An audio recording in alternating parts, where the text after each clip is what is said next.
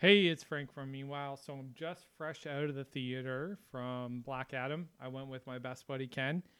And uh, first off, I'm just going to say the movie is a lot of fun. You know, I've heard a lot of people say that the movie's a lot of fun, and it definitely is a lot of fun. Um, this was a non-stop thrill ride, pulse pounding, just constant go, go, go. Um, I was sort of shocked at how kinetic the story was and how much movement there was in the story itself, not just the action sequences as far as movement goes, but the story itself was very kinetic. And uh, I enjoyed it. Um, you know, it's not the it's not my favorite uh, superhero film, that's for sure. But um, it's definitely something that I had fun with. Um, it's better than most of the films that I've seen in uh, Phase Four. That's for sure. It's better than Thor: Love and Thunder. It's better than Black Widow. Um, I'd probably put it on par somewhere with Eternals. Um, it's not as good as Doctor Strange in the Multiverse of Madness, but it's good. It's a good flick, and I think that this is something that DC can definitely be proud of. Now, I wasn't expecting to have any sort of complexity to the story, but there is some complexity to the story for sure. And there's also quite a bit of emotional range to the story as well.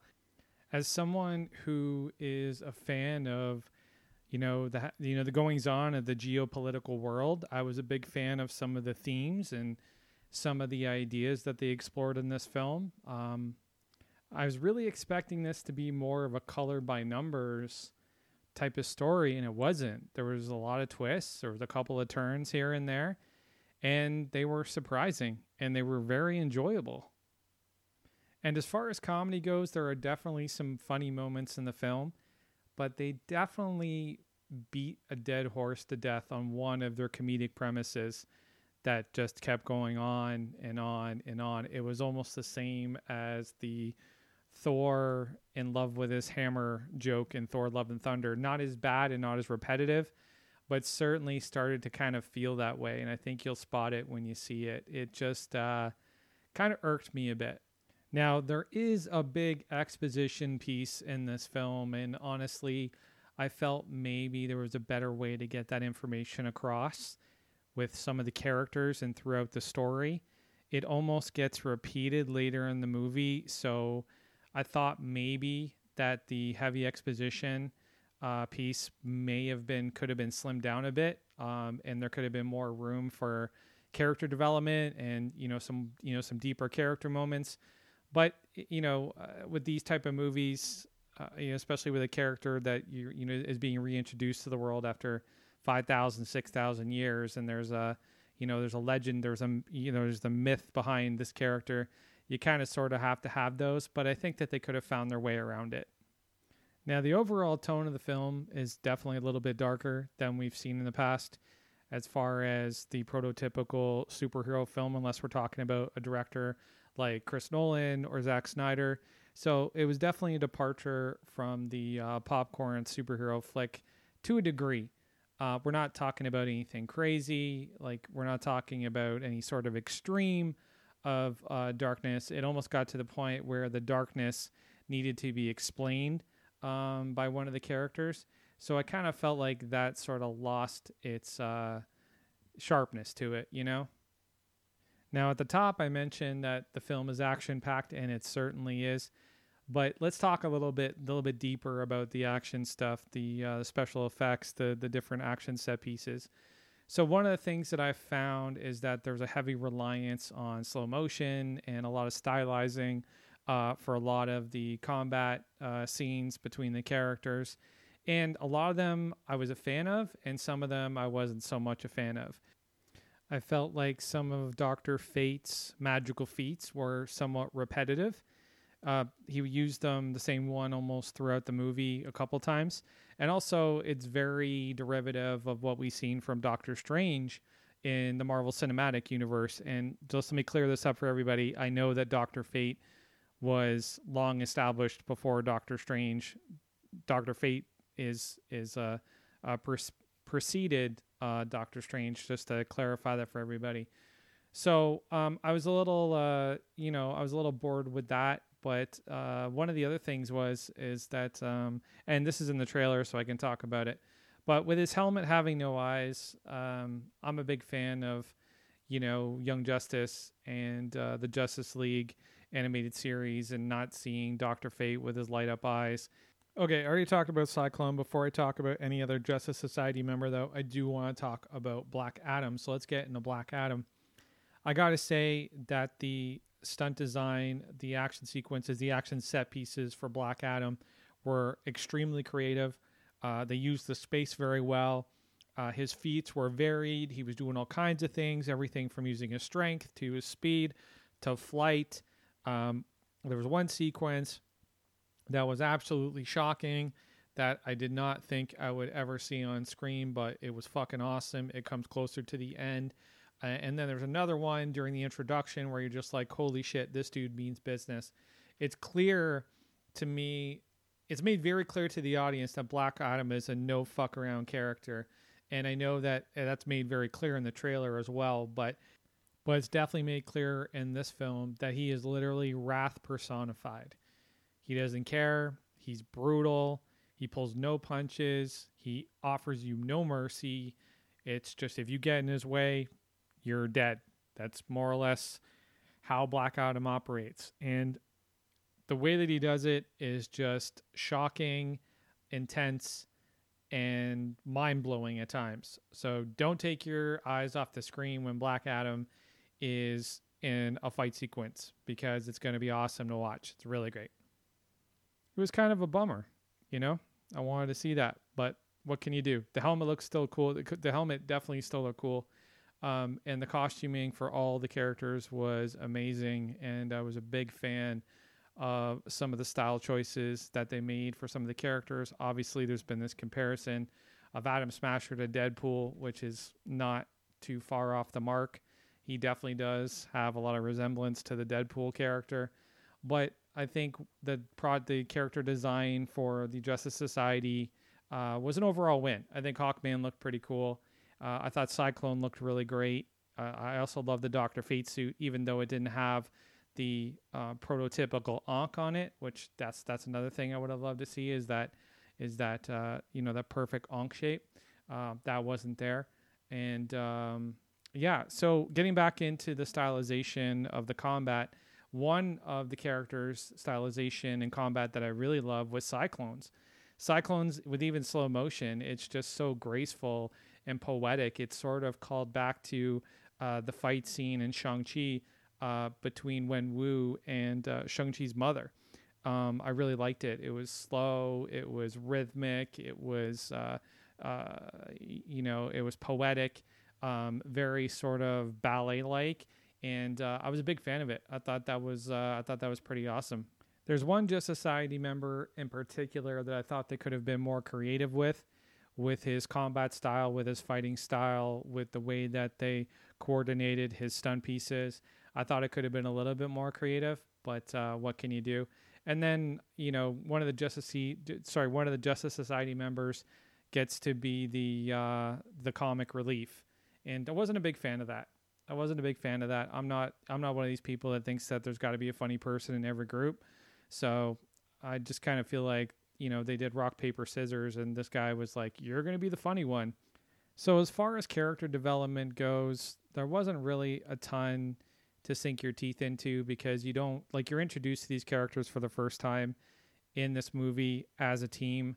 Uh, they did find a couple of rare moments to play up some of the emotional beats of the film with a couple of the different characters. And there were some character moments between some of the Justice Society members uh, that, you know, had some weight to them. But as far as character development, it just it, it, you know I just felt like it it could have been a little bit better developed. That's my take on it. And although I like the Justice Society in this film, and I think that they played a pretty pivotal role and they were they were great in their in their moments. I don't really see why the Justice Society was the team in this movie. It should have been the Justice League because we've never been introduced to the Justice Society before and we meet them all as a team and somebody else's story. It just didn't really have the desired impact that I think that the filmmakers thought it was going to have. sure, you know, it's a you know it's a cool fan service moment. Um, you know, for people who are fans of the Justice Society, fans of Hawkman, fans of Doctor Fate, fans of Cyclone, fans of Atom Smasher. But at the end of the day, there's nothing really leading us up to this moment. We don't get to spend any time with these characters uh, besides in their conflict um, in Kahndaq in this movie. So, you know, I would have preferred if they'd stuck with a team that we knew and characters that we were already emotionally invested in.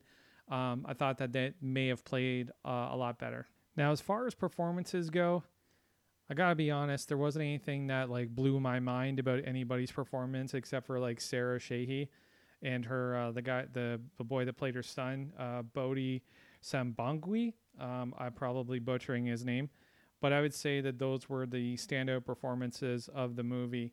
Um, you know, Pierce Brosnan definitely had his moments. Um, you know, I've seen a, you know I've seen quite a lot of Aldis Hodge. Uh, I, I, was a I was a fan of that series Leverage for a while, and this just felt like Aldis Hodge. Like I, have I've never read like I've never seen Aldis Hodge be in a role that had a lot of range to it. Um, and I felt like the Hawkman character was sort of something where, you know, he had a few different moods uh, throughout the story, uh, not a lot of range to sort of play with, uh, where Aldis could sort of play with it. So I didn't really get to see a lot of that. Um, so yeah, for you know, you know, it is what it is. And then um, I'd also say that uh, Quintessa Swindell was actually pretty good. There's a you know there's a couple of rare moments that she has with uh, one of the other Justice Society uh, members that I was really impressed with, and uh, her range and and her, uh, her her her ability to inhabit uh, that character and to uh, and and to make the audience believe it. Um, I was really impressed with that. And you know Pierce Brosnan is Pierce Brosnan. He's great, but I, have never seen him as as an actor that has uh, a ton of range, and we didn't get, really get to see a ton of range out of Pierce Brosnan in this film either. But uh, you know, uh, like I said, it's it's it's fun, and I wasn't expecting uh, for this to be the actor's studio of comic book movies. So you know, it is what it is. Um, as far as The Rock goes, you know, he had a couple of moments where I saw him move beyond what we've understood him to be in almost every role he's played. He's had a you know he had a couple moments, but um, you know he's not going to win an award for this performance. But uh, you know it's definitely commendable that he's that he is growing as an actor. I will say that he's definitely growing as an actor, and I think his you know his passion for this project uh, certainly m- most likely played a role in that. You know where he could tap into some of the tools and some of the uh, emotions and and feelings that he never really gets to tap into is the characters that he's played in the past. So I was excited to uh, to see him grow as an actor and and uh, you know develop as an actor.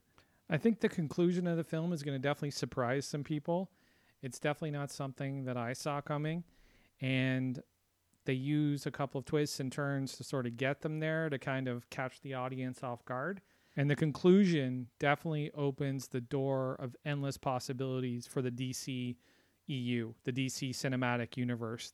like this is this is definitely a clean slate. Uh, it's definitely a place where we can sort of do a soft reboot from, and uh, I think that's what's sort of going to happen here. Is we're going to see uh, Black Adam uh, play a much more prominent role in the DC universe as we move forward, and uh, Kahndaq or Kahndaq um, okay, so final thoughts. I'm out of 10, I would say Black Adam is around a 7 to 7.5. Um, that's where I would put it. I think it was a lot of fun. It was action packed. It was thrilling. The special effects were well done in a sense of their design. I think that there was a little bit of an over reliance on the slow motion and some of the stylization, like I was saying. But who knows? You might be into that. I think it was maybe a little bit overused, but it's enjoyable at times. There's a lot of moments where it's actually uh, benefiting the film and benefit benefiting the character uh, that it's being uh, used for. So um, overall, like I said, 7.7 7 to 7.5. Uh, definitely go and see it. I think it's a movie that everybody should see and should you know make their own mind up. Um, like I said, a lot of fun. It's enjoyable. A lot of the characters are fun. You'll definitely have a couple of laughs. Um, and be sure to stick around for that end credit sequence for sure. Do not miss that. That's definitely going to get leaked. It's already been leaked, actually. Uh, it's all over Twitter. I've heard people talking about it. I've seen screenshots. So if you don't know about it, avoid it as best you can. But uh, this this is definitely something people are going to be talking about once Black Adam sort of has its uh, you know first opening days in theater. We're definitely going to see people talking about that end credit sequence. Anyways, thank you for joining me for this fresh out of theater reaction. I hope you enjoyed it. If you aren't subscribed to the podcast yet, be sure to subscribe. You don't want to miss our next episode. We'll be doing a full spoiler hot review of Black Adam in the days to come. You do not want to miss that. I'll sit down with uh, most likely Christina, Ryan, and even potentially Saba, and we're going to break down the movie, get into some hot spoiler territory, and uh, really dig deep. So you don't want to miss that. And uh, be sure to follow us on Twitter at meanwhile underscore pod. We are always actively posting there, whether it's our thoughts, our feelings, opinions, musings, memes, videos, photos, comic book art. You know, we sort of fill the Twitter feed with uh, whatever we like. So definitely come and check that out. Uh, I'm sure you'll find something that you dig. Well, that's all she wrote. To be continued. I'm Frank McGuire. Peace.